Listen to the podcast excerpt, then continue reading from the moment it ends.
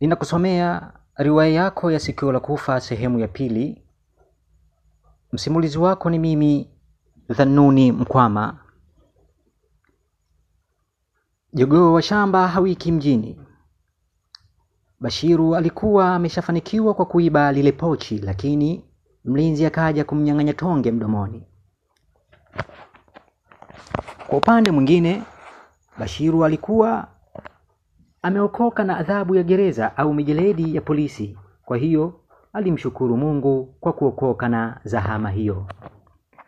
Wahenga walisema siku ya kufa nyani miti yote huteleza au miluzi mingi humpoteza mbwa. Bashiru alikumbuka nyumbani kwao baada ya usiku kuingia, akiwa kwenye bomba la serikali akifakamia maji ya bomba huku akiwa na njaa. Usiku unaingia wapi pa kujilalia? Akajisemea mjini, kumbe kugumu namna hii. Sifa zote nzuri, pesa tuisikiayo itokayo mjini, na majani tuisikiayo yanatoka vijijini, wanashindwa hata kunisaidia kula mlo mmoja tu. Bashiri aliwaza sana, huku akitokwa na machozi. Hakuwa na njia mbadala ugenini, akawa analia kama mtoto mdogo. Kweli mbio za sakafuni huishia ukingoni. Nilijua mjini kuna asali, kumbe nyuki. Yale waliyosema wahenga, fuata nyuki uli asali, mbona nang'atwa nao badala ya kupata hiyo asali? Hakika nimekoma, sitorudia tena kuja mjini, alisema Bashiru. Majuto ni mjukuu. Ndipo akatoka mama mmoja aliyemwona Bashiru analia, akasema, nini kinakuuliza kijana?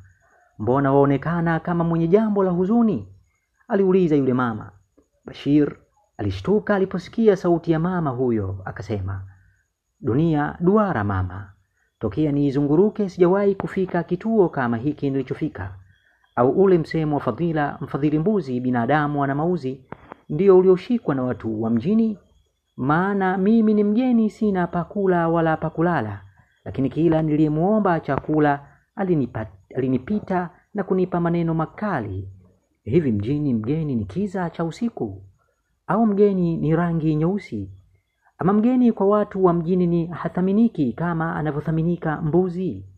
Au ni kama wasemavyo mababu, mkono mtupu haulambwi? Ama kweli hasa unacho hathaminiki? Pole sana kijana, alisema yule mama. Situtaka kujua unatoka wapi na umekuja kufanya nini mjini.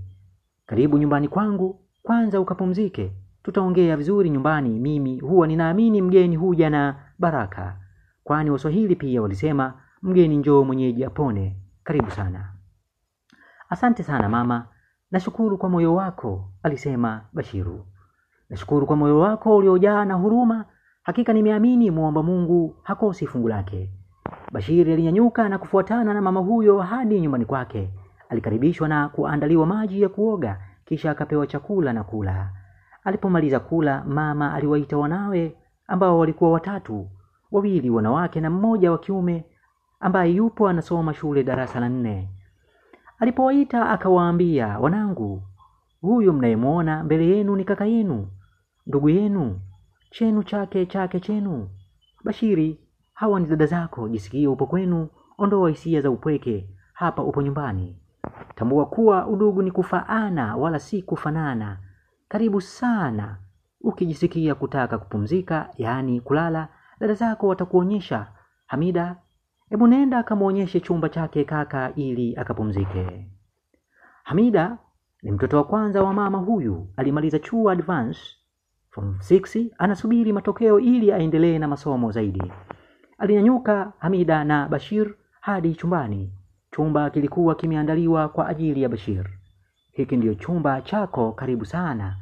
Asante Hamida, Mungu awalipe heri kwa ukarimu wenu. Hakika mmepata mama bora sana, mshukuruni Mungu.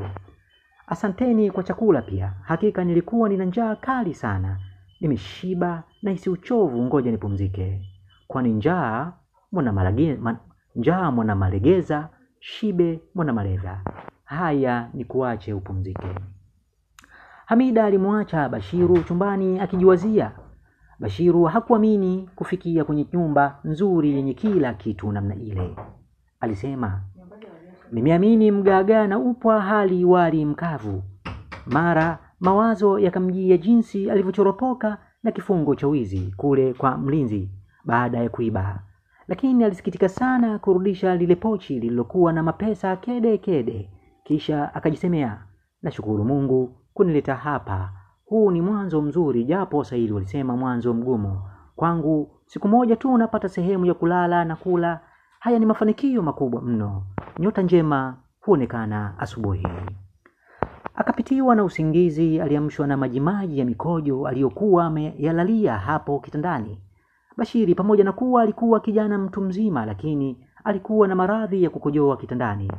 Wazazi wake walijitahidi sana kumsaidia mtoto wao ili kuepukana na ugonjwa huo, lakini haikuwezekana.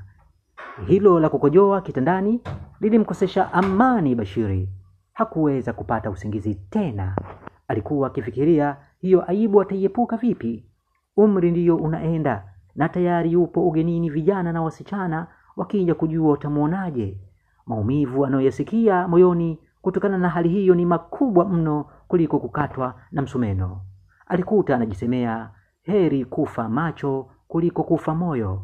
Alipiga moyo konde, akaamka na kuingia bafuni kukoga na kutoka kutandika kitanda mwenyewe na shuka zile zile, akiamini mle ndani hataweza kuingia mtu.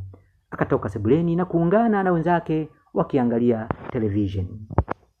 Hamida alipomwona Bashiru tu wakasalimiana na kumkaribisha sehemu ya kulia chakula ili apate staftahi na kupasha tumbo joto. Asante sana. Akanyanyuka na kwenda kunywa chai, kisha Hamida akataka kwenda kusafia chumba cha Bashiri.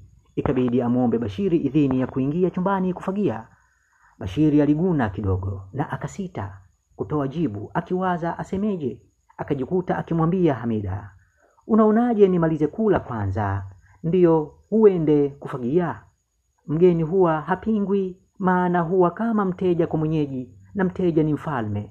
Hamida ikabidi akubali na kusema sawa, haina shida. Akarudi na kukaa kwenye kiti sebuleni. Bashiri chakula hakikupita, akiamini siri hivi punde tu itaenda kufichuka, maana hakuna siri ya watu wawili. Nisipowaza vizuri nitaumbuka, na awazalo mjinga ndilo litakalomtokea. Siwezi kuwa mjinga, nitaumbuka, alisema Bashiri. Kisha akamuita Hamida. Hamida, njoo tukae hapa tupige stori. Unajua mimi mgeni, sijawahi fika Morogoro mjini. Uje unifundishe sheria za mji nizijue kabla sijatoka nje. Ha, ha, ha, ha, ha. Maisha ni yale yale, hamna tofauti watu wa mjini na kijijini, alisema Hamida. Hapana, usilolijua litakusumbua. Huu mji mimi ndiyo kwanza nakuja, si ujui vizuri, na ili usinisumbue, sitakiwi kujifanya mjuaji, maana hatutakiwi kumuiga tembo, hatutoweza. Bashiri bwana, una maneno haya, kula nikakutembeze ukaone mji, ili usije ukapotea. Waswahili wanasema kawia ufike. Hakika kanga huwa hazai ugenini, alisema Bashiri. Haya, ngoja nifanye upesi, twende. Hii ni sehemu ya pili ya riwaya ya Sikio la Kufa. Ungana nami katika sehemu ya tatu ifuatayo. Kutoka kwangu mimi msimulizi wako Dhanuni Mkwama. Asanteni.